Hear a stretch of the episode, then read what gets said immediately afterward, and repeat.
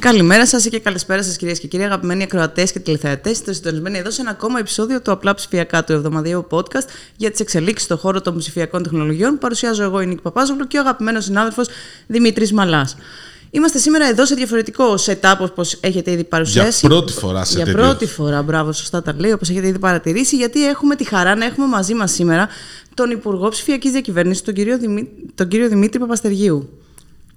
Υπουργέ μας, καλώς ήρθατε. Καλώς σας βρήκα, μεγάλη μου χαρά. Ωραία είναι εδώ πέρα. Μια Ναι, χαρά ναι. είναι. Καταρχήν να πούμε χρόνια πολλά για χτες. Χρόνια Ευχαριστούμε πολλά. πάρα, πάρα Εντάξει, πολύ. για τα γενέθλια. Ένα. Δεύτερον, αυτό που με το που μπήκατε μέσα εδώ στο χώρο και πήγατε αμέσως στα μικρόφωνα και στην κονσόλα, καταλαβαίνω ότι υπάρχει εμπειρία από παλιά πάνω σε αυτά τα συστήματα, ραδιόφωνο και τέτοια. Σωστά. Υπάρχει έρωτας, όχι απλά εμπειρία. Α. Θα σας πω την εξής πολύ μικρή ιστορία ότι βρέθηκα στο Πολυτεχνείο, στους ηλεκτρολόγους του Πολυτεχνείου από επιλογή και από αγάπη για το ραδιόφωνο.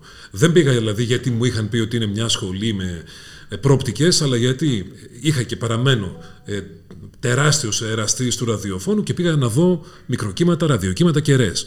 Έτσι λοιπόν βρέθηκα στο Πολυτεχνείο. Και από εκεί και φτάσαμε τώρα στην ε, ψηφιακή διακυβέρνηση. Οκ, εντάξει. Πάντως πρώτο podcast που κάνουμε. ε. Ναι, μεγάλη μου τιμή Ω και χαρά. υπουργός. Για να Δική δούμε. μας. Δικιά μεγάλη μας μας είναι η τιμή. τιμή. λοιπόν. Ωραία, να ξεκινήσουμε όμως, Νίκη. Να ξεκινήσουμε και αφού ξεκινήσαμε από τις προσωπικές ιστορίες, να πάμε έτσι με μια, σε μια λίγο πιο προσωπική ερώτηση από την τοπική αυτοδιοίκηση στην κεντρική πολιτική σκηνή. Τι έχει αλλάξει, ποιος ο στόχος, ποιο το mandate για την επόμενη μέρα; Άλλαξαν πολλά. Άλλαξαν πολλά στην ε, καθημερινότητά μου και ελπίζω να αλλάξουμε πολλά και στην καθημερινότητα των πολιτών μας. Από εδώ και πέρα, παρότι πάρα πολλά ούτως ή άλλως άλλαξε η προηγούμενη διοίκηση του Υπουργείου και ο Κυριάκο Πυρακάκης. Είναι διαφορετικό πράγμα. Η αυτοδιοίκηση είναι λίγο πιο καθημερινή ε, στα μικρά ε, και ίσως πιο ευέλικτη, αλλά αν θες να δεις πραγματικά την ε, μεγάλη εικόνα και θες πραγματικά αυτό το οποίο κάνεις να μεγιστοποιήσει το αποτέλεσμά του, η αλήθεια είναι πως είναι αυτό το οποίο σήμερα γίνεται από το Υπουργείο Ψηφιακής Διακυβέρνησης, το ότι πλέον βλέπεις τη δημόσια διοίκηση οριζόντια, το Υπουργείο έχει αυτή την ομορφιά.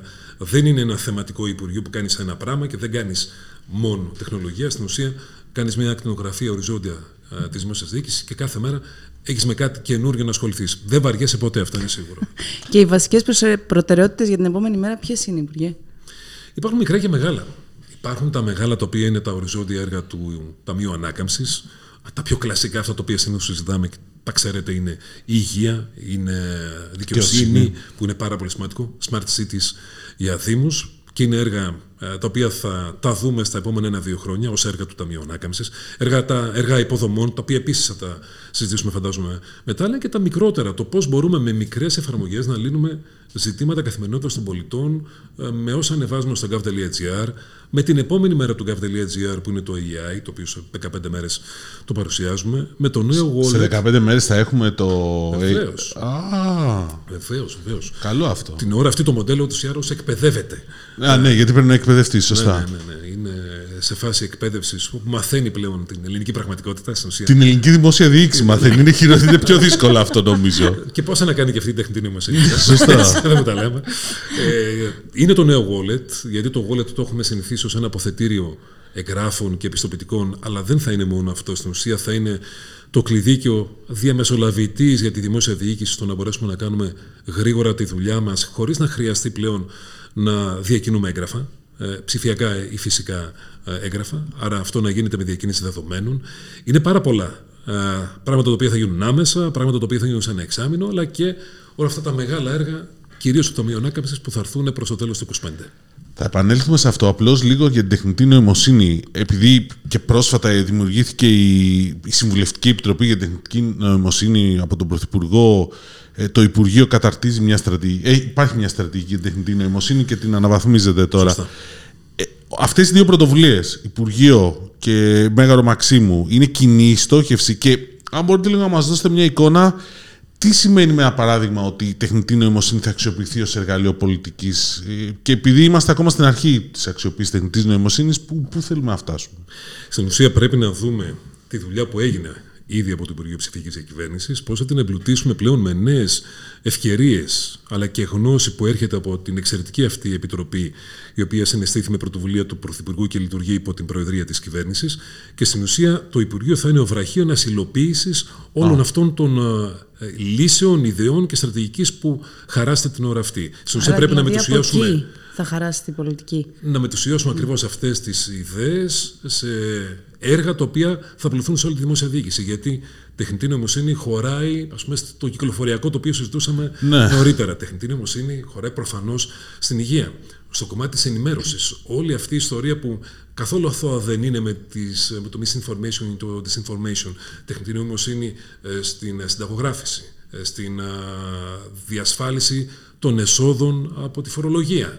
Δεν υπάρχει νομίζω τομέας της ζωής μας που δεν μπορεί να έρθει η τεχνητή νοημοσύνη να δώσει λύση. Άρα για να το κλείσουμε λίγο αυτό. Ε, άρα η τεχνητή νοημοσύνη θα, προσπαθήσουμε, θα προσπαθήσετε να αναδείξετε εφαρμογές σε κάθε ένα τομέα και ανάλογα πώς θα το αξιοποιούμε για να πάμε ένα βήμα παραπέρα. Δεν είναι κάτι το οποίο. Θα είναι, οριζόντιο θα είναι και αυτό. Οριζόντιο λύσεις για την πολιτική προστασία, για παράδειγμα. Συνεπώς θα πρέπει να δούμε πού σήμερα βλέπουμε ότι είναι πιο όριμες λύσεις ή πιο κοντά σε εμάς και στα προβλήματα που έχουμε λύσεις και πλέον μέσω του Υπουργείου, σε συνεργασία και με συναρμόδια Υπουργεία, γιατί το Υπουργείο μας κινείται οριζόντια ούτως ή άλλως, ναι. να αρχίσουμε πλέον να φέρνουμε την τεχνητή νοημοσύνη στα μέτρα των πολιτών και των προβλημάτων τους.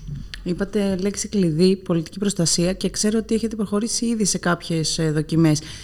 Τι σχεδιάζετε να κάνετε εκεί για την πολιτική προστασία, Ποιος είναι ο στόχος; Αυτό το οποίο είδαμε την προηγούμενη εβδομάδα στην Πεντέλη ήταν και για μένα που είμαι, δεν θα πω το αγόρεο της δουλειάς, αλλά παρόλα αυτά, ως ηλεκτρολόγος μηχανικός, παρακολουθώ. Ε, και ως δήμαρχος έχετε, έχετε δει τέτοια projects ούτως ή άλλως; Το ότι λοιπόν είχαμε δύο διαφορετικά συστήματα. Δύο εταιρείες που ήρθαν και μας είπαν: Παιδιά, εμείς εδώ είμαστε.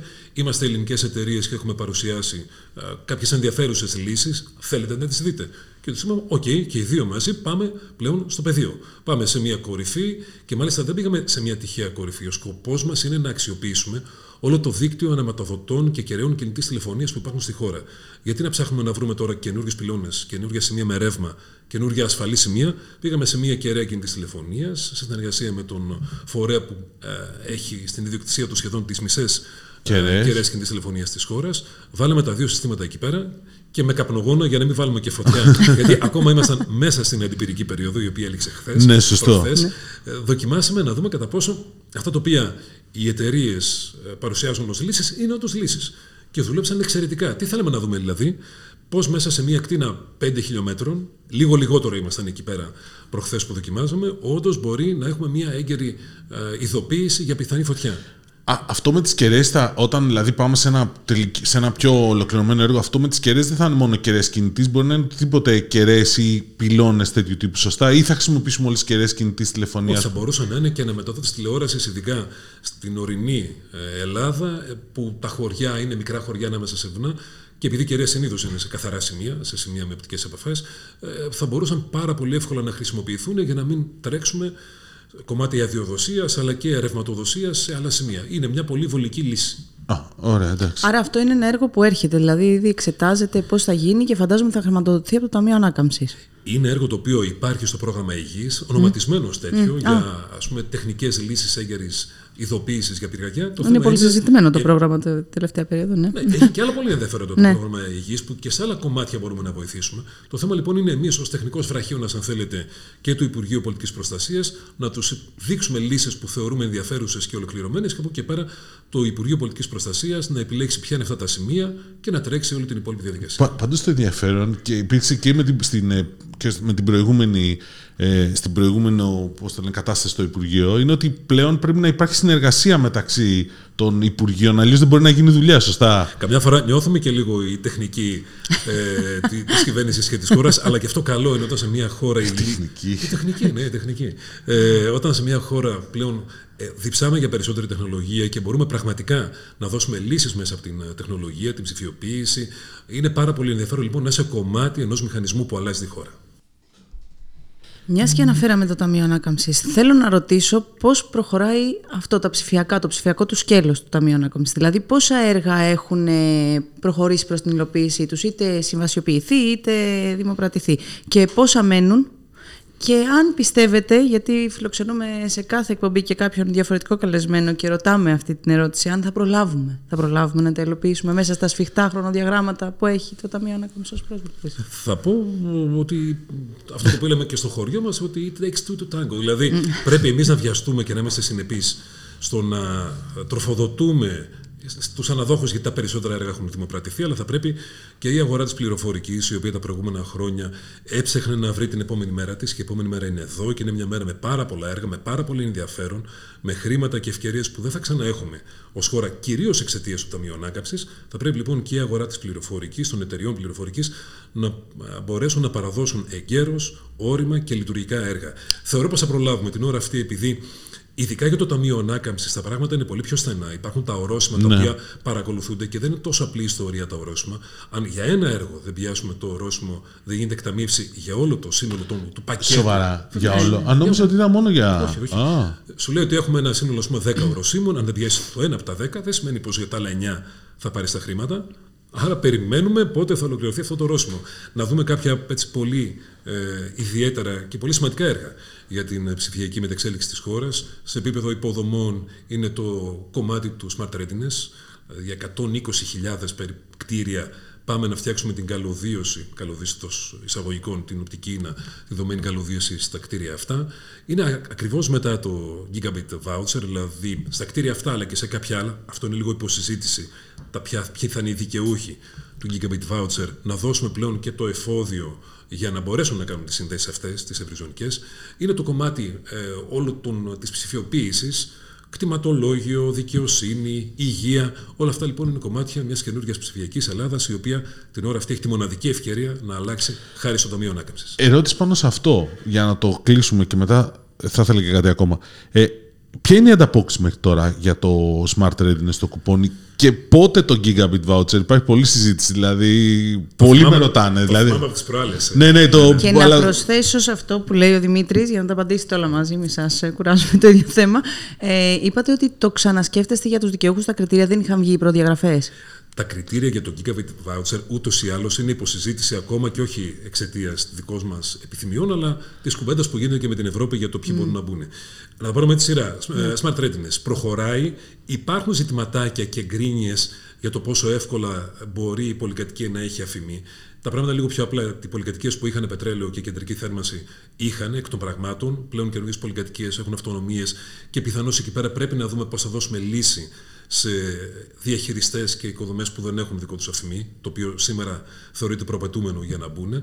Το βασικό πρόβλημα είναι το να βρεθούν τα συνεργεία που θα μπορέσουν να τρέξουν όλα αυτά τα κτίρια. Υπάρχει τεράστιο πρόβλημα την ώρα αυτή στην αγορά και στο κομμάτι της πληροφορικής σε υψηλότερο επίπεδο, αλλά και στο τεχνικό κομμάτι υλοποίησης. Και αυτό κυρίως θα πρέπει, φοβάμαι, να προσέξουμε περισσότερο. Δεν φοβάμαι αν θα τρέξει ή όχι. Θα τρέξει, θα βρει ρυθμούς η αγορά να οργανωθεί μόλις λύσουμε και τέτοια ζητηματάκια στην ουσία τώρα αυτό το πρώτο feedback πάμε να δούμε. Για το δε Gigabit Voucher, η αρχική σκέψη που μας ήρθε ως συζήτηση απ' έξω είναι να μπουν μόνο τα κτίρια τα οποία εντάχθηκαν στο Smart Readiness. Από τη μεριά μας είπαμε πως αυτό δεν είναι δίκαιο γιατί υπάρχουν και άλλες περιοχές που ήταν ούτως ή άλλως έτοιμε σε κτίρια τα οποία είχαν δομημένη καλωδίωση. Γίνεται ένα παζάρι, πιθανώς να υπάρχει μια ποσόστοση για τους μεν και τους δε. Καταρχήν υπάρχουν και κτίρια πάνω στο Gigabit Voucher τα οποία επειδή κάποιος έβαλε FTTH ήδη, του έχουν ήδη περάσει και στην πολυκατοικία μέσα, είναι έτοιμη υποδομή. Δηλαδή και το Gigabit Voucher πάει για πιο υψηλές ταχύτητες που είναι και ένα ζητούμενο μεγάλος. Απόλυτα θεωρώ πως κάπου στη μέση θα τα βρούμε, δηλαδή θα δοθεί και μια προτεραιοποίηση στα κτίρια του Smart Readiness έτσι ώστε να θεωρηθεί ολοκληρωμένη η παρέμβαση, αλλά σίγουρα δεν μπορείς να αφήσεις απ' έξω και κτίρια τα οποία για X λόγου. Αλλά θα είναι μέσα στο 2024 αυτό. Δεν μπορεί να γίνει αργότερα, δεν θα προλάβουμε ούτως ή άλλως. Περιμένουμε το OK. Είναι ταμείο ανάκαμψη. Α, είναι ταμείο ανάκαμψη. Οπότε... Θα κάψουμε εντός εισαγωγικών όλα αυτά τα vouchers, πότε θα δώσουμε όλα αυτά τα voucher. Ε, τελειώνουν αυτές οι συζητήσεις ούτως ή άλλως σε μια δυναμική διαδικασία. Κάπου μέσα στο 2024 θα βγει και η πλατφόρμα για αυτά. Ε, να ρωτήσω κάτι πριν για τα έργα, επειδή δεν το, το έχουμε σημειώσει. ε, επειδή πολλά από τα έργα που λέγαμε πριν του Ταμείου Ανάκαμψης ε, υπήρξαν μάλλον κάποιες περιπτώσεις που αναθεωρήθηκαν έργα. Ε, δηλαδή ήταν το 5G Corridors, ας πούμε, που ήταν πολύ περίφημο και πολύ διαφημισμένο project κάποια στιγμή. Γιατί έκανε εντύπωση για να Είχε κάνει εντύπωση, ναι. Ήταν εντυπωσιακό. Δεν προχώρησε. Τους ε, δορυφόρους, επίσης τους μικροδορυφόρους, αλλάξατε όλο το πλάνο. Και αν θέλετε, μπορούμε λίγο να εξηγήσουμε ναι, για όλα. Ε, ναι, ναι απλώς θα δούμε και, άλλα, και άλλες αναθεωρήσεις ή όχι πολλές πλέον. Τα δύο έργα τα οποία δεν περπάτησαν στην αναθεώρηση ήταν το Corridors, ε, γιατί δεν αφορούσε μόνο το τι θέλουμε να κάνουμε εμείς, αλλά τι θα γινόταν και από τις απέναντι πλευρές. Και το θέμα του υποθαλάσσιου καλωδίου. Για ποιο λόγο, γιατί υπήρχαν ούτως ή άλλως ιδιωτικές επενδύσεις οι οποίες θα κάλυπταν αυτό το κενό. Άρα δεν υπήρχε λόγος στην ουσία να ενταχθεί ένα τέτοιο έργο. Να κάψουμε άλλα λεφτά, να κάψουμε κάπου αλλού. Ακριβώς. Α τα δώσουμε σε, σε voucher για το Gigabit, σε ενίσχυση για μικρομεσαίες επιχειρήσεις. Υπάρχουν ούτως ή άλλως ε, αιτήματα για έργα τα οποία πήγαν πάρα πολύ καλά. Μια και το έφερε η κουβέντα το κομμάτι ας πούμε, των μικρομεσαίων επιχειρήσεων για τον ψηφιακό τους μετασχηματισμό. Αρχικά είχε 100 εκατομμύρια, το πήγαμε σε 145 εκατομμύρια, προκειμένου όλες αυτές οι πολύ ενδιαφέρουσες προτάσεις να μπορέσουν να ενταχθούν. Φύγεται ένα θέμα που με τον Δημήτρη δεν θα περάσουμε καλά. ναι, ναι, γιατί εγώ θεωρώ ότι υπάρχει πρόβλημα νοοτροπίας στι περισσότερες επιχειρήσεις και μικρές και μεγάλες και θα πρέπει να αλλάξουν νοοτροπία. Δηλαδή τα παίρνουν τα βάουτσες και δεν τα αξιοποιούν όπως θα έπρεπε. Αυτό, γι' αυτό λέει. Δεν θα διαφωνήσω. Και ξέρετε τελικά το πιο δύσκολο δεν είναι το να αλλάξουμε συστήματα, να φτιάξουμε υποδομές. Όχι πως είναι εύκολο, αλλά και αυτό τέλος πάντων είναι μαχητό. Το πιο δύσκολο σε όλα αυτά είναι όντως να αλλάξουμε νοοτροπία και στο επίπεδο των επιχειρήσεων και στο επίπεδο του πολίτη. Δηλαδή, ένα πράγμα το οποίο οφείλουμε να δούμε και μην το αφήνουμε πίσω είναι το να δούμε κατά πόσο τελικά το ίδιο το δημόσιο θέλει να αλλάξει νοοτροπία. Α πούμε, αυτή η ιστορία που με πεθαίνει είναι Γεια σας, φέρτε μια φωτοτυπία της ταυτότητας για να ναι. κάνετε δουλειά. Δεν το μπορώ. Θα μου πεις, Εκεί είναι στη φωτοτυπία. Δεν είναι η φωτοτυπία το πρόβλημα. Είναι και στη φωτοτυπία. Είναι, είναι η νοοτροπία που σου οδηγεί να ζητήσεις τη φωτοτυπία. Όχι, μα και στους Δήμους, επειδή αναφέρατε το Smart Cities και ως πρόεδρος και δεν το έχετε ζήσει, υπήρχαν Δήμοι οι οποίοι τους, τα λεφτά υπήρχαν και δεν πηγαίναν να τα πάρουν και δηλαδή, κάποια στιγμή λέει: Παιδιά, αξιοποιήστε τα. Δηλαδή, έτσι δεν είναι. Δηλαδή, και αυτό είναι θέμα νοοτροπίας. Είναι λίγο Ωραία, τα πήραμε τα χρήματα, θα κάνουμε τα έργα, αλλά πώς θα τα αξιοποιήσουμε και σωστά, γιατί ο ψηφιακός μετασχηματισμός για μένα δεν είναι ψηφιακός, είναι, επιχειρημα... είναι επιχειρηματικός και αλλαγή νοοτροπίας. Αλλά γι' αυτό λέει η Νίκη, είναι θέμα. Και έχουμε και πολλά να πούμε σε αυτό μετά. Για τους δε δορυφόρους, mm. έχει ενδιαφέρον να πούμε το εξής, ότι ήταν μία από τις πρώτες δύσκολες αποφάσεις που πήραμε μετά και το πολύ δύσκολο καλοκαίρι που περάσαμε να ξαναδούμε λίγο τη στρατηγική μας και το τι χρειαζόμαστε από το διάστημα. Δηλαδή, θέλουμε μόνο επικοινωνία. Νομίζω πως έχοντας περάσει ένα καλοκαίρι που περιμέναμε πότε θα περάσει το Κοπέρνικους για να μας φέρει φωτογραφίες και αν σήμερα περνά ευρώ δεν περνά, το να μπορέσουμε πλέον να φτιάξουμε ένα πολύ πιο συμπαγές και πολύ πιο λειτουργικό και αποτελεσματικό σύστημα δορυφόρων χαμηλής τροχιάς για να μπορέσουμε να έχουμε πολλές φωτογραφίες και συνεχείς φωτογραφίες και ένα κομμάτι στο οποίο θα συμμετέχουμε και εμείς πλέον και δεν θα είμαστε μόνο πελάτες αγοράς φωτογραφιών, παράλληλα με το να στήσουμε βέβαια και να αποκτήσουμε και μια ικανότητα ως χώρα, δημιουργώντας ή ενισχύοντας την τοπική βιομηχανία. Έλα, πάρε το άλλο θέμα τώρα, το μεγάλο. Επειδή έγινε μια αναφορά για τη, για τη φωτοτυπία της ταυτότητας, ναι. προσωπικός αριθμός πότε έρχεται και τι αλλαγές θα φέρει. Έτσι, με απλά λόγια. Ναι, όσο μπορώ πιο απλά. Ποιο είναι το πρόβλημα που πάμε να λύσουμε, Γιατί καλό είναι πολλές φορές να το ξεκινάμε λίγο ανάποδα. Το πρόβλημα που πάμε να λύσουμε είναι στην χώρα όλα αυτά τα χρόνια δεν καταφέραμε δυστυχώς να φτιάξουμε έναν μοναδικό αριθμό για τους πολίτες μας, προκειμένου με αυτό το μοναδικό αριθμό να τους αναζητούμε σε όλα τα μητρώα. Η χώρα έχει τέσσερα βασικά μητρώα. Στην ουσία έχουμε τον αριθμό ταυτότητας που δεν είναι αριθμός μητρώου, είναι αριθμός εγγράφου. Αριθμός πρωτοκόλλου στην ουσία είναι ναι. ο αριθμός ταυτότητας. Γι' αυτό και αλλάζει κάθε φορά που αλλάζουμε ταυτότητα. Έχουμε τον αφημί, έχουμε τον άμκα και έχουμε και έναν αριθμό που δεν τον πολύ ξέρουμε και είναι ο αριθμός που έχουμε και μας βρίσκει το Υπουργείο Ιστορικών στο Μητρό Πολιτών. Έχουμε λοιπόν τέσσερις διαφορετικούς αριθμούς. Και, αν και δεν έχουμε και τον εκλογικό αριθμό. Είναι αυτό; Εντάξει, μετά αρχίζει, ναι, ναι. Μετά ξεφεύγει λίγο. Έχεις το διαβατήριο όσο θέλεις. Αμέσω το διαβατήριο, τον άμα θυμάμαι. Ναι, έχουμε Στην ουσία λοιπόν προσπαθούμε πλέον με τον προσωπικό αριθμό να φτιάξουμε ένα μοναδικό αριθμό με τον οποίο είτε είμαι γραμμένος ως Δημήτρης, είτε ως Δημήτριος, είτε ως Παπαστεργίου, είτε ως Παπαστέριο. Στο χωριό του πατέρα μου μας φωνάζουν Παπαστέριου. ε, είτε έχω αλλάξει ταυτότητα, είτε έχω αλλάξει διαβατήριο. Να μπορούμε λοιπόν να ξέρουμε ότι είναι αυτός ο πολίτης και μάλιστα είναι και μια μοναδική ευκαιρία όταν θα καλέσουμε τους πολίτες να μπουν στο gov.gr για να πάρουν τον προσωπικό τους αριθμό, να διορθώσουμε και λαθάκια στο, στα τηλέφωνα, στο που μένουν κλπ. Αν υπάρχουν και λάθη δες σε ονόματα και επίθετα, που αυτά δεν μπορούν να αλλάξουν απλά με το να το αλλάξουμε μόνοι μας, τουλάχιστον αυτή τη μία και μόνη τελευταία φορά να πάνε σε ληξιαρχία και να λήξουμε το θέμα αυτό του ποιοι είναι οι πολίτες, ποιος είναι ο προσωπικός τους αριθμός και δεν θα ξαναχρηστεί ποτέ πια να πάνε οπουδήποτε και να πούν παιδιά, ο Παπά είναι λάθος, δεν είναι αυτός ο αριθμός ταυτότητας ή δεν είμαι εγώ αυτός, αλλά είναι ο πρώτος μου ξάδελφος που έχουμε το ίδιο. ναι, ειδικά στην επαρχία. Το ξέρετε πάρα πολύ καλά. ίδιο όνομα, ίδιο επίθετο, πολλές φορές και ίδιο ε, Πατρόνυμο. και επειδή μπορεί να είναι του ΚΑΠΑ και δεν έχει γραφτεί σωστά από το γραμματέα της κοινότητας κάποτε, να υπάρχει μια σειρά λαθών που μπορούν να σε οδηγήσουν και σε τραγελαφικές καταστάσεις. Λοιπόν, Εγώ αυτό- με πολλέ ιστορίε, όλοι μας είναι πάμε σε αυτό. σίγουρος. Αυτό λοιπόν είναι ο προσωπικός αριθμός. Αυτό το πρόβλημα λύνει και είναι νομίζω πραγματικά μεταρρύθμιση, όσο και αν ακούγεται ακραίος ο όρος, στο ότι επιτέλους το 2023 πάμε να τον αποκτήσουμε. Το 2023 Το 23. θα, το, θα βγεις. Τώρα, αν φύγουμε και 15 μέρες στο 24, έχει να κάνει με το εξής. Ε, ήδη μίλησα με την α, αρχή προστασίας δεδομένων προσωπικού χαρακτήρα, προκειμένου να έχουμε την καλή συνεργασία που πρέπει να υπάρξει, έτσι ώστε και οι ίδιοι να καταλάβουν πως όλη αυτή η διαδικασία γίνεται βάσει ε, των, ε, της νομοθεσίας για τα προσωπικά δεδομένα, ότι όλα τα αρχεία αυτά και ένα κοινό αρχείο πλέον που θα γίνει με όλους αυτούς τους αριθμούς μας θα είναι κωδικοποιημένο στην ουσία έτσι όπως πρέπει και φυλαγμένο στα ε, αρχεία ε, και στο σερβερ μας έτσι όπως πρέπει. Αμέσως μετά όπως η νομοθεσία ορίζει βγαίνει ένα προεδρικό διάταγμα, αυτή η διαδικασία δεν μπορείς ούτε μπορείς να πιέσεις ε, αρχές ε, ανεξάρτητες ή δικαστικές να το βγάλουν Εννοείται. στις 20 Δεκεμβρίου, γιατί ο Υπουργός βγήκε επί 20 Δεκεμβρίου. Τέλος πάντων, ελπίζουμε πως θα είναι το 23, προκειμένου πλέον από εκεί και πέρα να κινηθεί η διαδικασία ανακοίνωσης της διαδικασίας απόκτησης του προσωπικού αριθμού. Για να το. Πρακτικά θέματα. Ο προσωπικός αριθμός θα είναι το αφημί συν τρία ψηφία. Είπατε, είχατε πει στη- κάποια στιγμή ότι μπορεί να έχουμε τη δυνατότητα να διαλέγουμε έναν αριθμό ή δύο. Δύο ψηφία, Θα μάλλον. γίνει τώρα. ακριβώς τα δύο ψηφία. Δηλαδή, είναι ήδη νομοθετημένο και πρέπει να εξηγήσουμε και γιατί. Γιατί Ναι, αυτό. και άλλο αριθμό, ρε παιδάκι μου, γιατί. Λοιπόν, αν ήταν μόνο το ΑΦΜ, θα ήταν σχετικά εύκολο να έρθω και κάνω, πάρω ας πούμε, από εσάς που είστε ελεύθερος επαγγελματίας μια υπηρεσία να έχω το ΑΦΜ σας. Δεν είναι πάντα ωραίο να ξέρω τον προσωπικό αριθμό, παρότι δεν θα είναι κάποιο από τα σφράγγι στο μυστικό. Δεν μπορούσε να είναι μόνο ΑΜΚΑ, γιατί το ΑΜΚΑ έχει περιέχει, περιέχει πάνω και προσωπικά δεδομένα, γέννηση. Είναι στην ουσία ευαίσθητο, πιο ευαίσθητο, γιατί είναι και Ναι, αλλά τον έχουμε. Πάντα το δίνουμε το ΑΜΚΑ. Αλλά αυτό είναι μια άλλη εντάξει, οκ, συζήτηση είναι πιο το παλιά. δεδομένο. Ναι. Ε, Οπότε αποφασίστηκε και νομίζω σωστά να είναι ο ΑΦΜ συν τρία ψηφία, αλφαριθμητικά κιόλας, άρα θα είναι αρκετοί συνδυασμοί.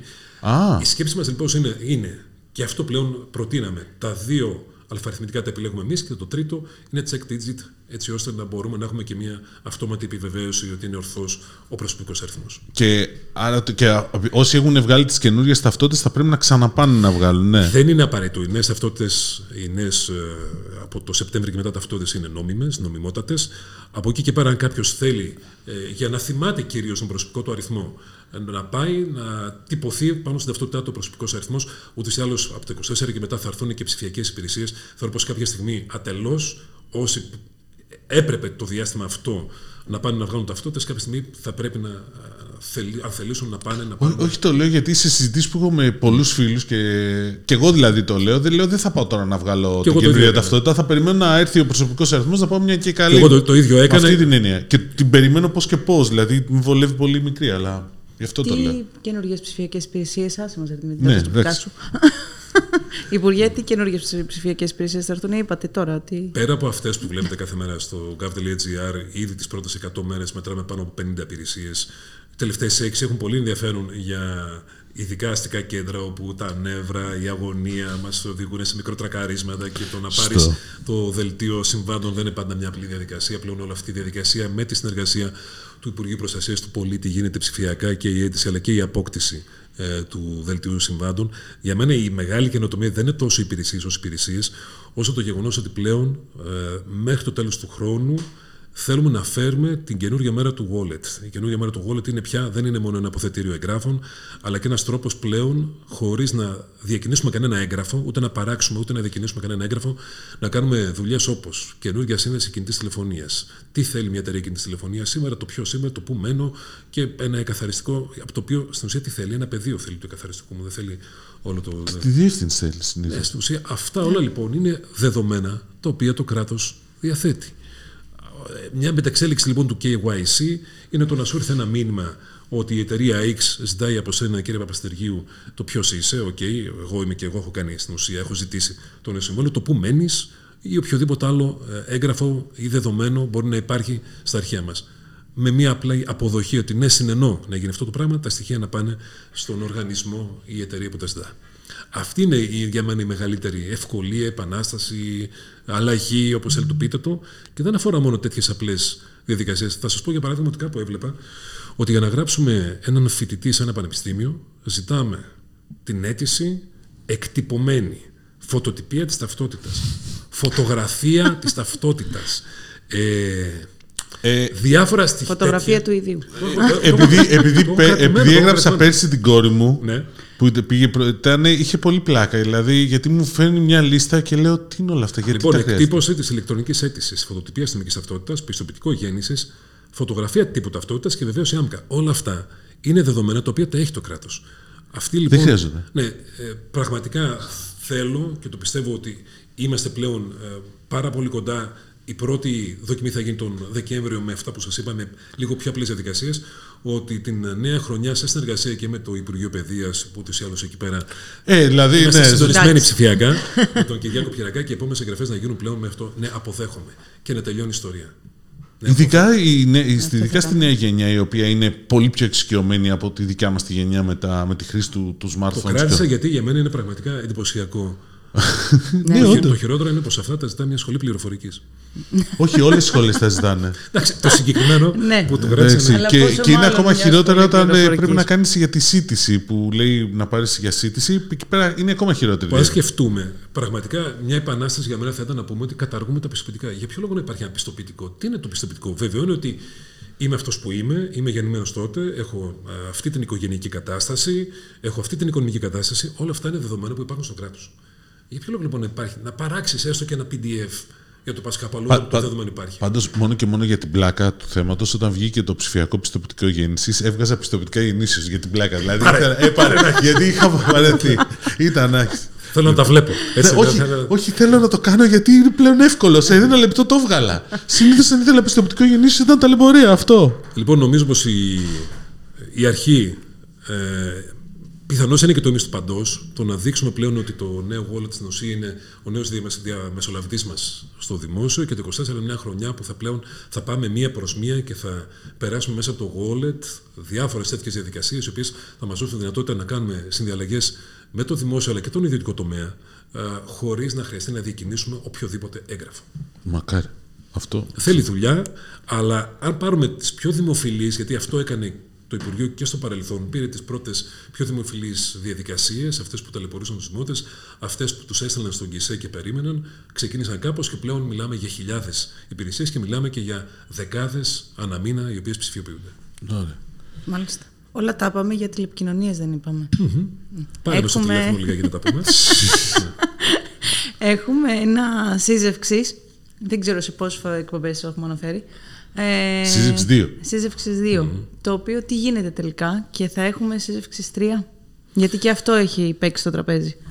Ε, Δεν ξέρω αν υπάρχουν ακροατέ, τηλεθέατες, πώς θα πούμε, πόντο Ναι. θεατές μας. Μας παρακολουθούν, μας ναι. παρακολουθούν, ε, οι οποίοι ε, Μας γνωρίζουν παρακολουθεί την και η ιστο- αγορά, οπότε Την το- ιστορία αυτή. Α, την έχουμε πει.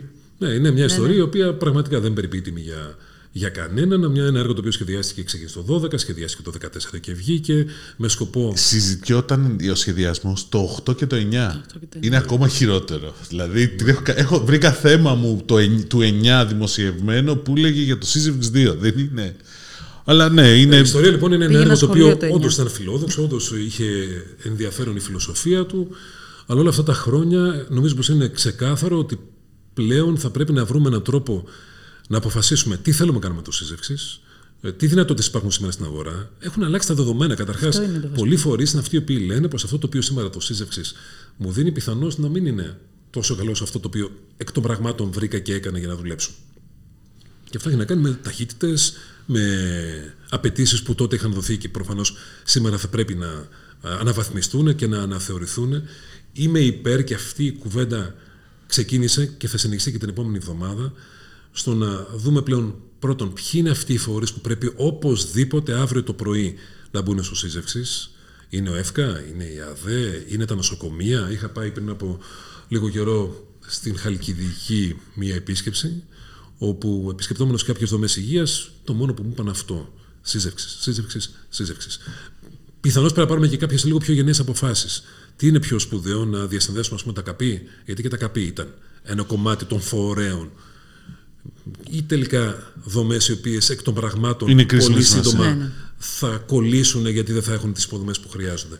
Πρέπει λοιπόν να ξαναδούμε το τι προέβλεπε τότε το σύζευξη, το πώς μπορούμε χωρίς να είμαστε εκτός νομοθεσίας και εκτός έργου να διορθώσουμε ε, την ώρα αυτή δεδομένα και τεχνικές απαιτήσεις και να κάνουμε και μια καθαρή πλέον κουβέντα και με τους εργολάβους, παύλα αναδόχου του έργου, γιατί κάπου πρέπει να καταλήξουμε. Και δεν υπάρχουν πλέον χρονικά περιθώρια. Θεωρώ πως ούτως ή άλλως θα το βρούμε μπροστά μας. Και ελπίζω να το βρούμε με τον καλό τρόπο. Άρα πάμε άμεσα σε αναθεώρηση του έργου ουσιαστικά. Η άποψή μου είναι ότι θα πρέπει να βρούμε ρεαλιστικές λύσεις. Δεν πρέπει να χαριστούμε τίποτα, να χρειάσουμε τίποτα και σε κανέναν, αλλά από την άλλη θα πρέπει να οριοθετήσουμε πλέον και ποια είναι και τα όρια του έργου, αλλά και της κοινωνίας, αλλά και των οργανισμών που περιμένουν από το σύζευξη λύσεις.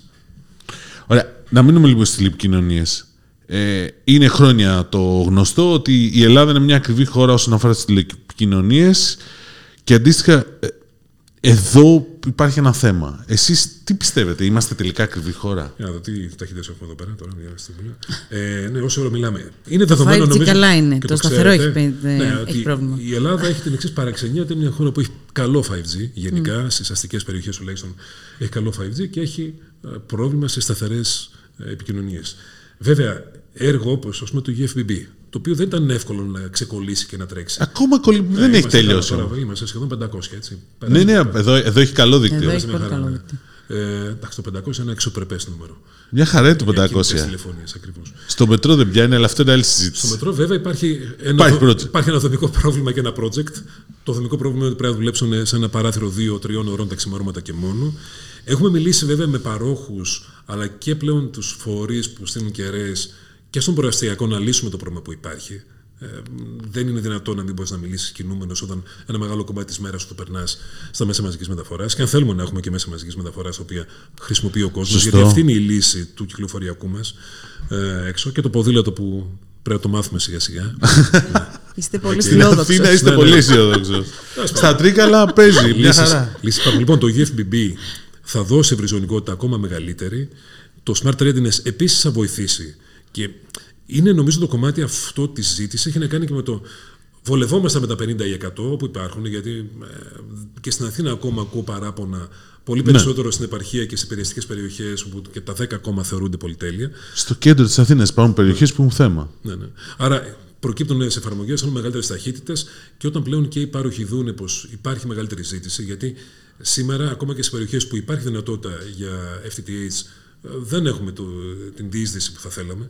Άρα είναι ένα πράγμα το οποίο είναι λίγο σαν το σκύλο με την ουρά του. Δηλαδή, οι ίδιες οι απαιτήσεις θα οδηγήσουν τους παρόχους σε μεγαλύτερες επενδύσεις, αλλά και το αντίστροφο. Πάντως, ε, η βοήθεια που πρέπει να υπάρχει, υπάρχει. Το UFB, το Ultra Fast Broadband είναι το UFB. Προχωρά, υπογράφηκαν πλέον και οι δύο συμβάσεις. Υπογράφηκε και η δεύτερη σύμβαση. Υπογράφηκε ναι, και ναι. δεν κοίταξα σήμερα. Λογικά σήμερα πρέπει να μας ήρθε πίσω και από τον έλεγχο που απαιτούταν για να τρέξει πλέον και ah. Το μεγαλύτερο πρόβλημα πάντως είναι αυτό ακριβώς που λέτε, ότι δεν υπάρχει ζήτηση. Μπορεί δηλαδή σιγά σιγά οι υποδομές έχουν εξαγγείλει οι πάροχοι ότι θα κάνουν κάποιες επενδύσεις, προχωράνε και οι σχετικές στο UFB κτλ. Δεν όμως το ζητά ο κόσμος, δεν έχει καταλάβει τις ανάγκες του. Είναι ακριβό, γι' αυτό λέμε και για το κουπόνι και σας ρωτάμε και ενδιαφέρονται και οι ακροατές. Ε... σκεφτείτε λίγο τις τρεις δράσεις. UFBB, το οποίο φέτος υπογράφησαν και οι δύο συμβάσεις και τρέχουν. Smart Readiness ξεκίνησε 1η Οκτώβρη, ε, έργο του Ταμείου Ανάκαμψης και έρχεται την επόμενη χρονιά το Gigabit Voucher τρεις πολύ σημαντικές παρεμβάσεις προκειμένου πλέον να αναζωογονήσουμε την ευρυζωνικότητα και να δώσουμε ταχύτητες. Πάντως στην επαρχία. Και μια τέταρτη θα πω εγώ το ότι κάνατε μια παρέμβαση και δεν ανέβηκαν οι τιμές με την τιμαριθμική αναπροσαρμογή. Και αυτό ήταν ένα θέμα το οποίο. Πάντως θα μπορούσε να παίξεις και το θέμα και του fixed wireless access, ίσως στην επαρχία είναι κάτι που συζητάνε αρκετοί και θα μπορούσε να παίξει. Δεν ξέρω τη δική σας άποψη πάνω σε αυτό, αλλά θα το ε, δούμε. θα έλεγα ακριβώς να το δούμε, να τουλάχιστον να βάλουμε σε έναν δρόμο τα lots uh, του Ultra Fast Broadband, να ξεκινήσουν και δύο εταιρείες πλέον που έχουν πάρει ε, τις ζώνες αυτές στην Ελλάδα να δουλεύουν και να δούμε από εκεί πέρα και άλλα κρίσιμα. Για μένα κρίσιμο είναι ας πούμε, και οι ακριτικές μας περιοχές και πώς μπορούμε να δώσουμε. Ναι, εκεί θα μπορούσε να δώσει μια λύση, ίσως και στα νησιά το, το Fixed Wireless Access. Από προσωπική άποψη αυτό δεν ξέρω. Αυτό, δορυφορικές λύσεις. Δορυφορικό επίσης. Ναι. και καλό να δοκιμάσουμε. Έχουμε δουλειά. Και το 24 έχουμε πολλή δουλειά. Ωραία. Και ένα τελευταίο που το έλεγες πριν για τα data centers. Α, ναι, για τα data centers τι γίνεται; Πρόσφατα ακούσαμε ότι είπατε ότι έρχονται 80 εκατομμύρια για τα data centers. Πείτε μας λίγο. Έργο και αυτού του Ταμείου Ανάκαμψης. Mm. Θα είχε ξεκινήσει ένα δίμηνο νωρίτερα. Περιμένουμε να δούμε κατά πόσο κάποιες επιπλέον απαιτήσεις που είχαμε θα μπορούσαν να χρηματοδοτηθούν από το Ταμείο Ανάκαμψης. Τελικά ήταν τέτοιο το καλοκαίρι που ορθά κατά την άποψή μου μας ανάγκασε και για λόγους ε, πολιτικής προστασίας σε επίπεδο πυρκαγιών αλλά και σε επίπεδο αντιπλημμυρικής προστασίας κάποια από τα χρήματα, τα υπόλοιπα του Ταμείου Ανάκαμψης να κατευθυνθούν σε τέτοιες λύσεις και άρα δεν προέκυψαν εκεί πέρα οι αναθεωρήσει που θέλαμε. Δεν πειράζει. Τα χρήματα τα οποία σήμερα υπάρχουν για το λεγόμενο ΕΔΙΤΕ 5 έργο για τα data centers σε όλη την Ελλάδα. Για αναβάθμιση υπαρχόντων και δημιουργία ενός ακόμα data center. Το πρασίνισμα των data center, διότι ένα από τα κομμάτια του έργου είναι το πώς θα μπορέσουμε όχι απλά να δώσουμε τεχνολογία και ταχύτητες, γιατί η τεχνολογία είναι αδιφάγα σε επίπεδο ε, ενέργειας, αλλά πώς θα μπορέσουμε πλέον να φτιάξουμε και ανανεώσιμες πηγές οι οποίες θα τροφοδοτούν ε, τα data center τα οποία έχουμε ε, και βέβαια η αναβάθμιση των ταχυτήτων ανάμεσα σε αυτά αποτελεί επίσης ένα πολύ κρίσιμο κομμάτι και κρίκο, διότι καλά μιλάμε για ψηφιοποιήσεις, αλλά μια ωραία πρωία ο εργολάβος θα μας φέρει τα δεδομένα του, ο εργολάβος του κτηματολογίου, της υγείας και αυτά κάπου θα πρέπει να αποθηκευτούν. Mm. Και γι' αυτό λοιπόν είναι επιτακτική ανάγκη να δημιουργήσουμε τέτοιες δομές εδώ, αλλά και να κάνουμε και συνεργασίες στο cloud. Γιατί δεν θα είναι όλα αποθηκευμένα εδώ και για λόγους ασφάλειας, αλλά και για λόγους ταχύτητας και θα πρέπει να με τις συνεργασίες που κάναμε, κάνουμε και θα κάνουμε να αποθηκεύσουμε δεδομένα και στους μεγάλους providers του cloud computing, έτσι ώστε πλέον όντως να έχουμε το χώρο και τις υποδομές να υποδεχθούμε όλα αυτά τα νέα ψηφιακά δεδομένα. Κύριε Υπουργέ, σας ευχαριστούμε πάρα πολύ. Και τόσο λίγο ήταν. Ε, εντάξει, μια χαρά ήταν. Ένα ορόσημο. Τι ήταν αυτό, τι είναι αυτό που θεωρείτε πιο σημαντικό, τόσο ώστε μόλις επιτευχθεί να σας ξαναφιλοξενήσουμε; Το ένα πολύ κοντινό ορόσημο που δεν σας βολεύει γιατί θα είναι σε 15 μέρες είναι το. Εμά δεν βολεύει, εσάς δεν ξέρω. Το GovAI. ε, να μην έχει μόνο πορεία στο κέντρο. ε, να πούμε λίγο πιο γρήγορα. Ε, και το άλλο θεωρώ πω. Το GovAI δεν το είπαμε, αλλά είναι αυτό το chat Το box είπαμε, που το θα... είπαμε στην αρχή, από εκεί ναι. ξεκινήσαμε. Ε, δεν το αναλύσαμε Α, πολύ, ρε ναι. παιδί μου. Ε, ναι, θα το αναλύσουμε πλέον μόλις βγει, γιατί έχει πάρα πολύ ενδιαφέρον να δούμε και τα διάφορα βήματά του. Το ένα βήμα είναι απλά το να απαντήσει σε αυτό το οποίο ψάχνουμε και υπάρχει στο gov.gr. Το δεύτερο στάδιο του θα είναι να ανοίξει λιγάκι σε διαδικασίες δημοσίου, αναζητώντας τις από το μήτρο, τη βάση δεδομένων των διαδικασιών του δημοσίου. Και το τρίτο πλέον να ανοίξει ακόμα περισσότερο και να βγει και στο διαδίκτυο να ψάξει αυτό το οποίο θέλουμε. Αν δεν υπάρχει στα δύο προηγούμενα, Α, αυτό, αυτό, θα- θέλει. Αυτό θέλει Θέλει δουλειά. την Θέλει εκπαίδευση αυτό. Εκπαίδευση θέλει δουλειά, οι λύσεις υπάρχουν, αλλά ως ένα κυβερνητικό ε, chatbot θέλει λίγο προσοχή στο τι θα απαντά. Ε, ένα είναι αυτό και το δεύτερο είναι το, το wallet και ο τρόπος με τον οποίο πλέον θα ξαναδούμε την επόμενη μέρα το πώς μπορούμε να διαλειτουργήσουμε και να κάνουμε τη δουλειά μας χωρίς να στείλουμε κανένα πιστοποιητικό. Μάλιστα. Στο wallet λοιπόν δίνουμε ανανεώνουμε το Ραντεβού. ραντεβού μας μετά το λανσάρισμα του wallet. Υπουργέ, ευχαριστούμε πάρα Ευχαριστούμε πολύ που πάρα ήσασταν πολύ. εδώ. Ευχαριστώ πάρα και πάρα πάλι πολύ. χρόνια πολλά. Χαρά να είστε μου. καλά. Να είστε καλά. Και αυτά ήταν πάρα πολύ ενδιαφέρουσα, θεωρώ, η συνέντευξη. Το γνωρίσαμε από κοντά τον ε, καινούριο υπουργό. Τον Υπουργό, ναι. Αλλά πριν πάμε, στον, Υπου- πριν πάμε στα υπόλοιπα θέματα, θα πρέπει να ευχαριστήσουμε. Θα πρέπει να ευχαριστήσουμε οπωσδήποτε και πάρα πολύ. Πάρα... Ευχαριστούμε, ευχαριστούμε. Τον Κώστας Σκιαδά και τον Τίμο Κουρεμένο που μας βοήθησαν να στήσουμε έτσι Που ένα είναι σε αυτό διαφορετικό το άλλο podcast. το podcast, ξέρετε τώρα. Ποιο, α, α, το αυτό που είμαι, είμαι και εγώ στο άλλο podcast, Και έτσι όπως αυτός το λες είναι στο άλλο υποτιμητικά. podcast, τέλος πάντων. Τώρα είναι φίλοι αυτά τα δύο τα podcast. Ε, Είναι φι- και το Insomnia φυσικά. Και ειδικά τον Κώστας Σκιαδά που είναι ο καλύτερος δημοσιογράφος τεχνολογίας. Ε, ε, ντροπή, ντροπή. Αυτό το λες αυτό το podcast ότι είναι ο καλύτερο δημοσιογράφο τεχνολογίας. Όσοι που ακούνε και τα δύο podcast ξέρουν τη διαμάχη. Λοιπόν, Μάλιστα. Πάμε Ε, λοιπόν για στα όσοι δεν θέματα. την ξέρετε, μπορείτε να παρακολουθήσετε και το άλλο podcast. Μην είστε μόνο φανατικοί δικοί μας ε, ακροατές. Μπορείτε να μπείτε και στο 3 στον αέρα, να τα ακούσετε. Είναι ωραία τα παιδιά. Δεν είμαστε. λοιπόν, πάμε στα θέματα όμως, γιατί. Λοιπόν, ναι. Λοιπόν, από πού να, να ξεκινήσουμε, λοιπόν. Η είδηση για πολλούς αυτή την εβδομάδα ήταν ο- η αλλαγή διευθύνων του συμβούλου στην Ολύμπια. Στο Olympia Group του Πάνου Γερμανού. Όπου ο Ανδρέας Αθανασόπουλος, παλιός νόριμο της αγοράς των ψηφιακών τεχνολογίων με την ευρεία έννοια ως διευθύνων σύμβουλος στην Κοτσόβολος, θα αναλάβει από 1η Ιανουαρίου του Δύο. 2024. Sorry, 2 Ιανουαρίου. 2 Ιανουαρίου. Γιατί, από πρώτη. Ε, δύο θα αναλάβει. Μπορεί- Πρώτη είναι αργία. Είναι είναι πρώτη την αργία. Κάνουμε Σωστό. τώρα. ναι, και αυτό. 2 Ιανουαρίου του 2024. Πάει ο Χριστιανός πρωτοχρονιά. Τον έχω, το συγκεκριμένο τον έχω ικανό να πάει, να ξέρεις. 1η Ιανουαρίου να πάει στα γραφεία. Το- Ναι. Τον έχω ικανό. Αλλά αυτό είναι μια άλλη συζήτηση. Τέλος πάντων, θα αναλάβει. αναπλη- Ε, ήταν μέχρι πρώτη ο αναπληρωτής διευθύνων σύμβουλος της Eurobank, μετά τον Κοτσόβολο δηλαδή. Έτσι, γιατί έτσι, Μετά τον επειδή είπαμε Κοτσόβολο και την Currys. Πήγε και ναι, στην και την Dixons. Currys, μπράβο, ναι, και την Dixons. Ε, ήταν τέλος πάντων μέχρι, μέχρι και τώρα είναι ο άνθρωπος και θα αναλάβει από το νέο έτος ε, συγγνώμη, ναι, ε, CEO στην, στον Στο- Όμιλο. στον Όμιλο Ολύμπια. Και Λεπτομέρειες. όχι στα public. Όχι. Στα public παραμένει διευθύνων σύμβουλος ο Ρόμπιο Μπουρλάς, ο οποίος είχε το ρόλο του διευθύνων συμβούλου στη- στο Olympia Group. Γενικώς ο Πάνος ο Γερμανός κάνει πάντα ανακατατάξεις. Εκτελεστικός πρόεδρος στο Olympia Group παραμένει ο Γιάννης ο Καραγιάννης, που ίσως τους ή άλλως είναι και μέτοχο στο Olympia Group, είναι λίγο... Και δηλαδή χρόνια δεν γράφει. στέλεχος, ναι. Ναι, καλά, στέλεχος, νομίζω συμπληρώνει τρεις δεκαετίες ο Γιάννης, αλλά τέλος πάντων. Ε, και γενικότερα έχει ένα ενδιαφέρον αυτή η κίνηση, κυρίως για το ότι νομίζουν πολλοί ότι θα πάει να μπλέξει ο Ανδρέας Αθανασόπουλος στα public λόγω της προηγούμενης εμπειρίας του.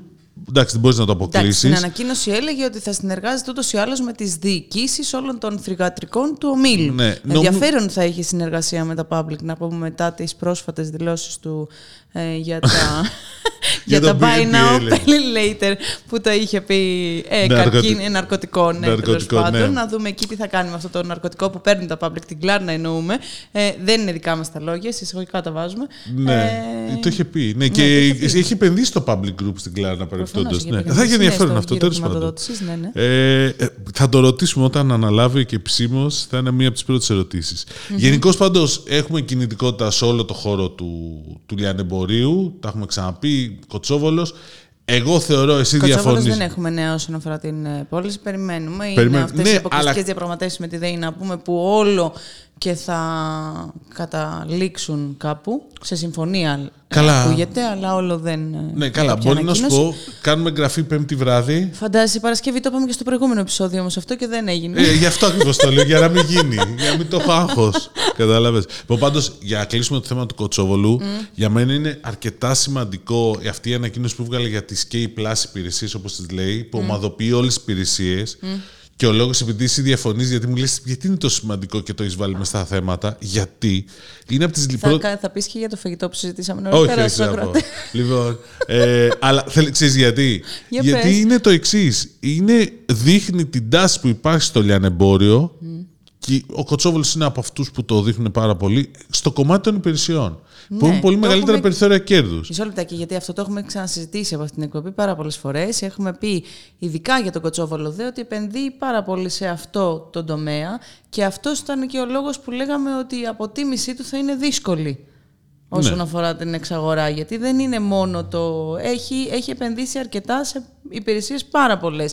Στην τελευταία παρουσίαση που έκανε, δεν να πούμε ότι αναφέρθηκε ότι επενδύει, ας πούμε, στον Κοτσόβολο μπορείς να πας για να αγοράσεις έπιπλα σπιτιού, για να φτιάξεις την κουζίνα Ναι. σου. Συμβουλευτικές Έτσι. υπηρεσίες Ναι, έχει. συμβουλευτικές υπηρεσίες. Επίσης, για να βάλεις αντλήσει θερμότητας. Ωραία. Και επειδή μιλάμε για επενδύσεις, έγραφε στις προάλλες ότι η Vodafone Ελλάδος κάνει επενδύσεις 100 εκατομμύρια επιπλέον. Αυξάνει τις επενδύσεις, μπράβο, κατά 100 εκατομμύρια από επενδύει από την Ισπανία. Που... Καλά, δεν έχω σχέση Ναι. τώρα με τα άλλο. Όχι, ρε παιδί μου, αλλά τέλος πάντων θέλω να σου πω γενικότερα και προχωράει ναι, σε αύξηση επενδύσεων 100 εκατομμύρια ή 100-150. Τώρα και εσύ την. ε, Θα, θα δούμε τι. Θα δούμε. πώς- Αλλά είναι για το Ναι, δίκτυο, γιατί αλλά γενικώς είναι έχει για πολλά το παράπονα για το δίκτυο. Ποιος η Vodafone; Υπάρχουν παράπονα για το δίκτυο της Vodafone, ναι. Τώρα μην τρελαθούμε. Εντάξει, τώρα τίποτα. Απλά κάποιες φορές κόβεται. Καλά, αν αρχίσουν τα καλό σχόλια. εννοώ.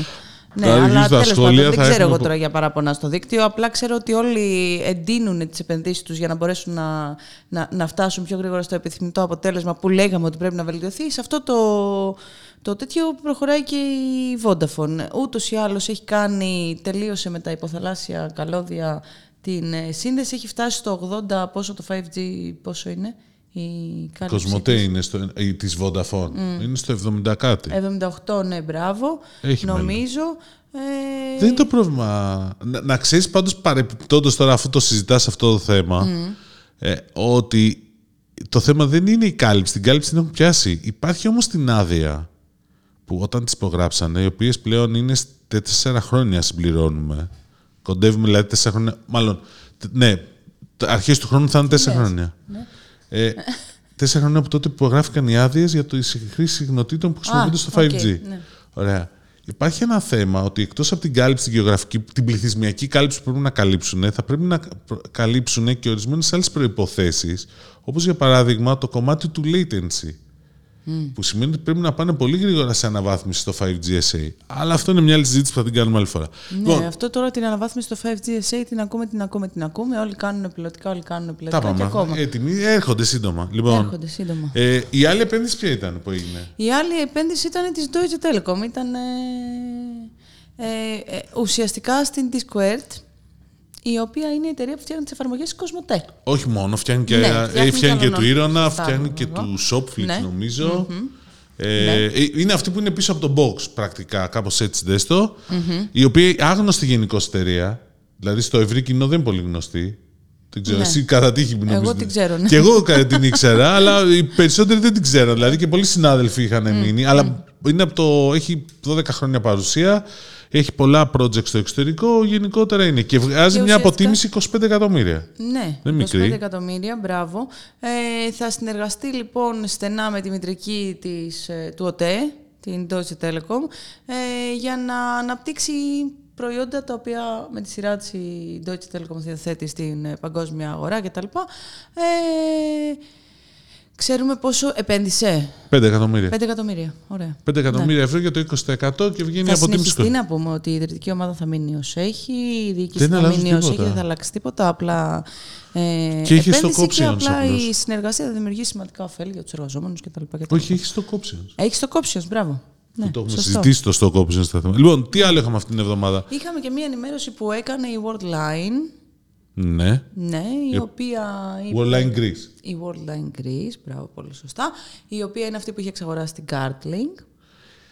Η Worldline, η γαλλική είχε Ναι, εξαγοράσει την ωραία. Gartling. Η Worldline Greece είναι το, η εξα- το αποτέλεσμα της εξαγοράς από τη Worldline του Merchant Acquiring της Eurobank. Μπράβο. Και είναι αυτό. Γιατί η Gartling παραμένει Ναι, ξεχωριστή η Gartling εταιρεία. παραμένει ξεχωριστή Γι' αυτό το εταιρεία, λέω. όπως ε, μας είπανε, οι οποίες μεταξύ τους έχουν διάφορες ε, συνέργειες.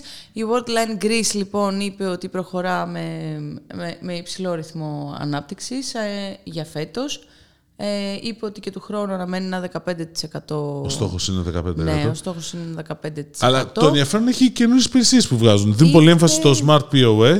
Δίνουν πολύ έμφαση στο Smart POS. Ε, δεν είναι μόνο αυτό, βέβαια. Έχουν και άλλες ε, Όχι, πολλές. το Merchant Digital Onboarding που είναι πολύ ωραίο και πρακτικό ότι μπορεί κάποιο έμπορος πολύ εύκολα και γρήγορα από ένα site να μπαίνει μέσα και να κάνει όλες τις διαδικασίες για να αποκτήσει πρόσβαση στις υπηρεσίες της Worldline όσον αφορά τη διεκπαιρέωση των ψηφια- ψη- με ψηφιακό τρόπο των πληρωμών που δεχεται Ε, ένα είναι αυτό. Και υπάρχει και η ιστορία με το Live Pay που μετά θυμήθηκα από τη συνέντευξη τύπου ότι το είχε βγάλει η Eurobank και ουσιαστικά το κληρονόμησαν.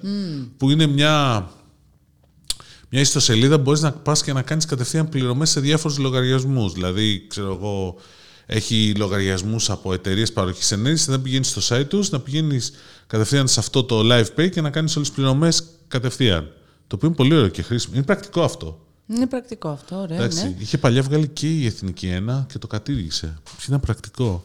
ναι. Λοιπόν, Τέλος πάντων, γενικά ούτως ή άλλως πηγαίνουν καλά, πηγαίνουν καλά οι συναλλαγές με κάρτες. Έχουμε άνοδο τα τελευταία χρόνια, ειδικά μετά και την πανδημία, πολύ μεγάλη όθηση στις ηλεκτρονικές πληρωμές. Έχουμε φτάσει ως Ελλάδα στο 34% στις, ε, 34% των συναλλαγών. των συναλλαγών, μπράβο, ενώ ο μέσος όρος της Ευρώπης είναι στο 37% και μάλιστα ε, σύμφωνα και με τον κύριο και της τη Worldline, ε, μπορεί και το 2024 να πιάσουμε και εμείς το μέσο όρο της Ευρώπης να φτάσουμε στο 37%. Αυτός είναι και ο λόγος. Πέρα από τις υπηρεσίες όμως που ανέφερες, η Worldline σχεδιάζει και νέες υπηρεσίες, ειδικά μετά και τη διασύνδεση των ε, ε, POS που έρχεται Με τις ταμιακές τις μηχανές. ταμιακές μηχανές, οι οποίες ε, θα στοχεύουν σε αυτό ακριβώς, το να προσφέρουν μια ολοκληρωμένη λύση.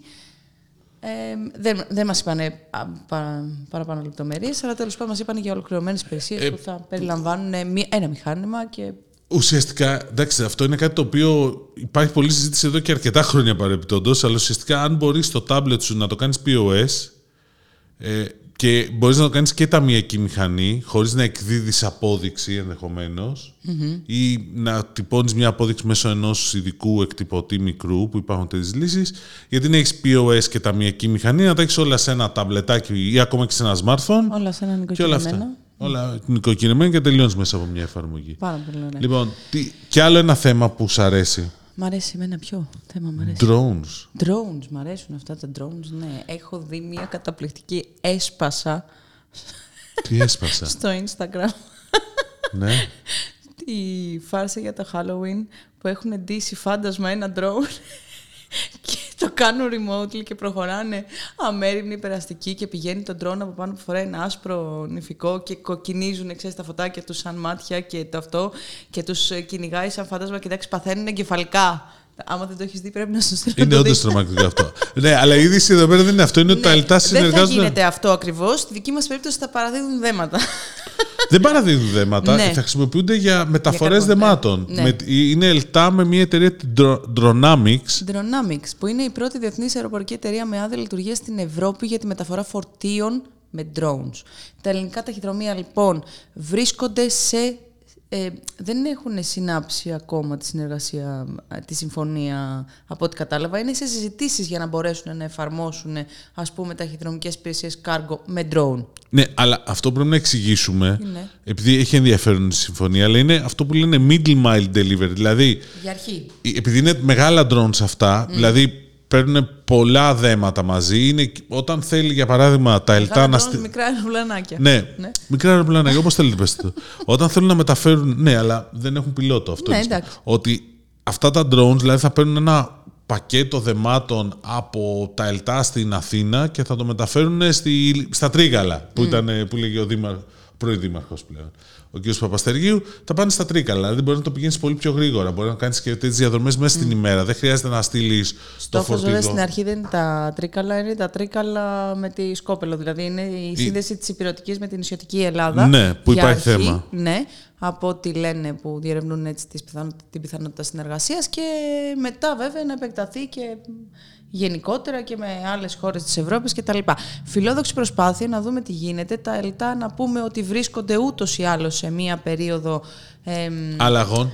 αλλαγών, κλείνουν και κάποια καταστήματα. Μας έχουν πει ότι αυτό ήταν, έχει φτάσει, ότι ήταν να κλείσει, δηλαδή έκλεισε, τώρα προχωράμε κανονικά. Να δούμε όμως τι, τι μέλη γενέστε για την ε, συνέχεια. Νομίζω ότι έχουν και μία ενημέρωση σχετικά πρόσφατα, οπότε θα έχουμε εξελίξεις από εκεί. Και είχαμε και αυτή την... ε, ε, Είχαμε και τρεις, ε, είχαμε έτσι, ε, μ, σχετικά με την νεοφυή επιχειρηματικότητα κάποιες ειδήσεις μέσα στην εβδομάδα. Είχαμε το Involve Excel, έτσι, Ναι.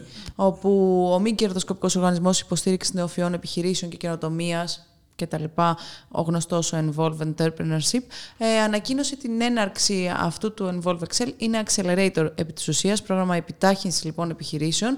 Ε, θα είναι για, την, επ- για τα επόμενα πέντε χρόνια. Θα υποστηρίξει συνολικά 100 νεοφυείς επιχειρήσεις, 20 σε κάθε έναν από τους πέντε κύκλους που θα τρέξουν. Ε, Στου και οποίου θα θα- βάζεις λεφτά όμως. Στους οποίους θα βάζεις λεφτά. Δεν είναι και θα accelerator, έχει- απλώς βάζεις λεφτά. Ναι, θα έχει και.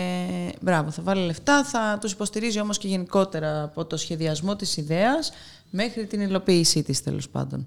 Ε, και είχαμε και δύο άλλες ειδήσεις Όχι, στο Growth άστο. Awards. Δεν έχουμε πάει Ναι. νομίζω πολύ το επεισόδιο αυτό. Άστο, δεν χρειάζεται. Έχουμε πάει ωραία, δεν έχεις να μας πεις έτσι ένα. Δεν, δεν συγχύστηκες από τη σημερινή έρευνα της. Από τη χθεσινή έρευνα. Έχει- Δεν ξέρω, σημερινή Συγχύστηκα. χθεσινή από ποια Από τη συγχύστηκες. συγχύστηκα, συγχύστηκα με τη KPMG, το CEO Outlook. Δεν συγχύστηκα όμως με την KPMG. Οι άνθρωποι τη δουλειά τους κάνανε. Ναι. Απλώς συγχύστηκα με τα αποτελέσματα. Γιατί η, η χώρα είναι πολύ πιο μπροστά από όσο νομίζουμε. Γιατί το λες αυτό; Ε, γιατί δεν γίνεται δηλαδή να βγαίνουν τώρα οι 50 CEOs οι οποίοι συμμετείχαν σε αυτή την έρευνα από μεγάλες επιχειρήσεις της χώρας. Η έρευνα είναι παγκόσμια. Είναι παγκόσμια, είναι σε 11 πολύ μεγάλες αγορές. Και να λένε ότι το 80% σχεδόν να, λέει, να δηλώνει ότι είναι καλά προετοιμασμένο για να αντιμετωπίσει κυβερνοεπίθεση και το υποστό συνολικά να είναι 53. Και προσπαθήσουν να Και λέω- αποδείξουν οι hackers Λέω, ότι παιδιά, έχουμε πραγματικά χάσει ισχύει. κάτι. το άλλο, ε, είναι έτοιμοι για. πληρούν τα κριτήρια του ESG, δηλαδή αν γίνει έλεγχος για αν πληρείς τα κριτήρια του ESG, που ESG είναι τα αρχικά για το environment, society ε, και governance. Να σου πω εγώ ότι αυτά τα κριτήρια του ESG θα αρχίσουν να παίζουν όμως ακόμα και όλο και περισσότερο πιο σημαντικό ρόλο γιατί από ό,τι μαθαίνω υπάρχει σχέδιο και για τις τράπεζες πλέον να αξιολογούν ε, τα κριτήρια ESG όσον αφορά τη δανειοδότηση και όποιος Όχι έχει σχέδιο, θα καλύτερες... βγει. Ναι, ναι, ρε παιδί μου, ε, τε- εννοώ ότι Είναι είναι σίγουρο ακόμα αυτό. σε, σε περίοδο που σχεδιάζεται, αλλά θα έρθει. Ε, και όσο καλύτερα η βαθμολογία παίρνει σε αυτά τα κριτήρια τα ESG, τόσο πιο ευνοϊκούς όρους χρηματοδότησης της επιχείρησης Ναι, αλλά λένε αυτό και λένε εξή: Εμείς είμαστε έτοιμοι. Και λέω, παιδιά, η- η- στο εξωτερικό λένε ότι δεν είναι. Και εσείς λέτε εδώ πέρα, κάτι έχουμε χάσει. Δηλαδή δεν ξέρω. Μπορεί να απαντούσαν να χτυπού- χτυπούσαν κουτάκια. Υπάρχει ένα πολύ μεγάλο πρόβλημα. Γενικά, πολλές φορές όταν σου κάνουν τέτοιες ερωτήσεις, βγαίνει και στις δημοσκοπήσεις καμιά φορά στα αποτελέσματα. Ναι. Η χώρα που είναι και η χώρα που θα ήθελες να είναι. Πολλές φορές αυτά τα δύο τα, τα συγχαίεις. Α, εντάξει, Οπότε σωστά. απαντάς για τη χώρα που είναι με το, τη Πα- χώρα που θα ήθελες Πάντως, να είναι. το άλλο εντυπωσιακό ήταν ότι το 67% είπε ότι μέσα στην επόμενη τριετία θα γυρίσουν σε μοντέλο που θα δουλεύουμε όλοι από τα γραφεία μας. Στο παλιό μοντέλο προ-πανδημίας. Και Εντάξει, μόνο... αυτό δεν είναι και δεν το ξέρεις. Γιατί ήδη έχουν αρχίσει. Όχι και ότι έξω- θέλουν να το κάνουν. Ότι θα πιέσουν προς αυτήν την... κα- Ναι, Θα αλλά... πιέσουν, ναι. Ήδη πιέζουν. Ε, εντάξει, να σου πω όμως κάτι. Ωραία. πεις. α, Σε πολύ κόσμο όμως που βλέπεις ε, αυτή τη στιγμή ότι ταλαιπωρείται στην Αθήνα στο κέντρο, ας κάνουν λίγο κάποιες άλλες. Δηλαδή, ας πληρώνεις βενζίνη. Α ενισχύσεις τα μέσα μαζικής μεταφοράς. Λένε και όλοι θα δώσουν παροχές και αυξήσεις για όσους πάνε πίσω στα γραφεία. Και λέω θέλω να το δω αυτό, ρε παιδιά. Να τις δούμε αυτές. Να τις τις δούμε, παροχές και τις λοιπόν, αυξήσεις, μην γιατί τρελαθούμε. Πολλά χρόνια τις Λοιπόν. ακούμε. Και τα λοιπά. Τέλος πάντων, πάρα πολλά ωραία πράγματα είπαμε σήμερα. Ήταν Είχαμε πλούσιο. για τον Υπουργό, ήταν πλούσιο. Είπαμε και τα ωραία τα του ραδιοφώνου και τα λοιπά. Ευχαριστούμε για άλλη μια φορά που επιλέξατε εμάς για την τεχνολογική ενημέρωσή σας. Καλό Σαββατοκύριακο να έχετε και Καλή συνέχεια.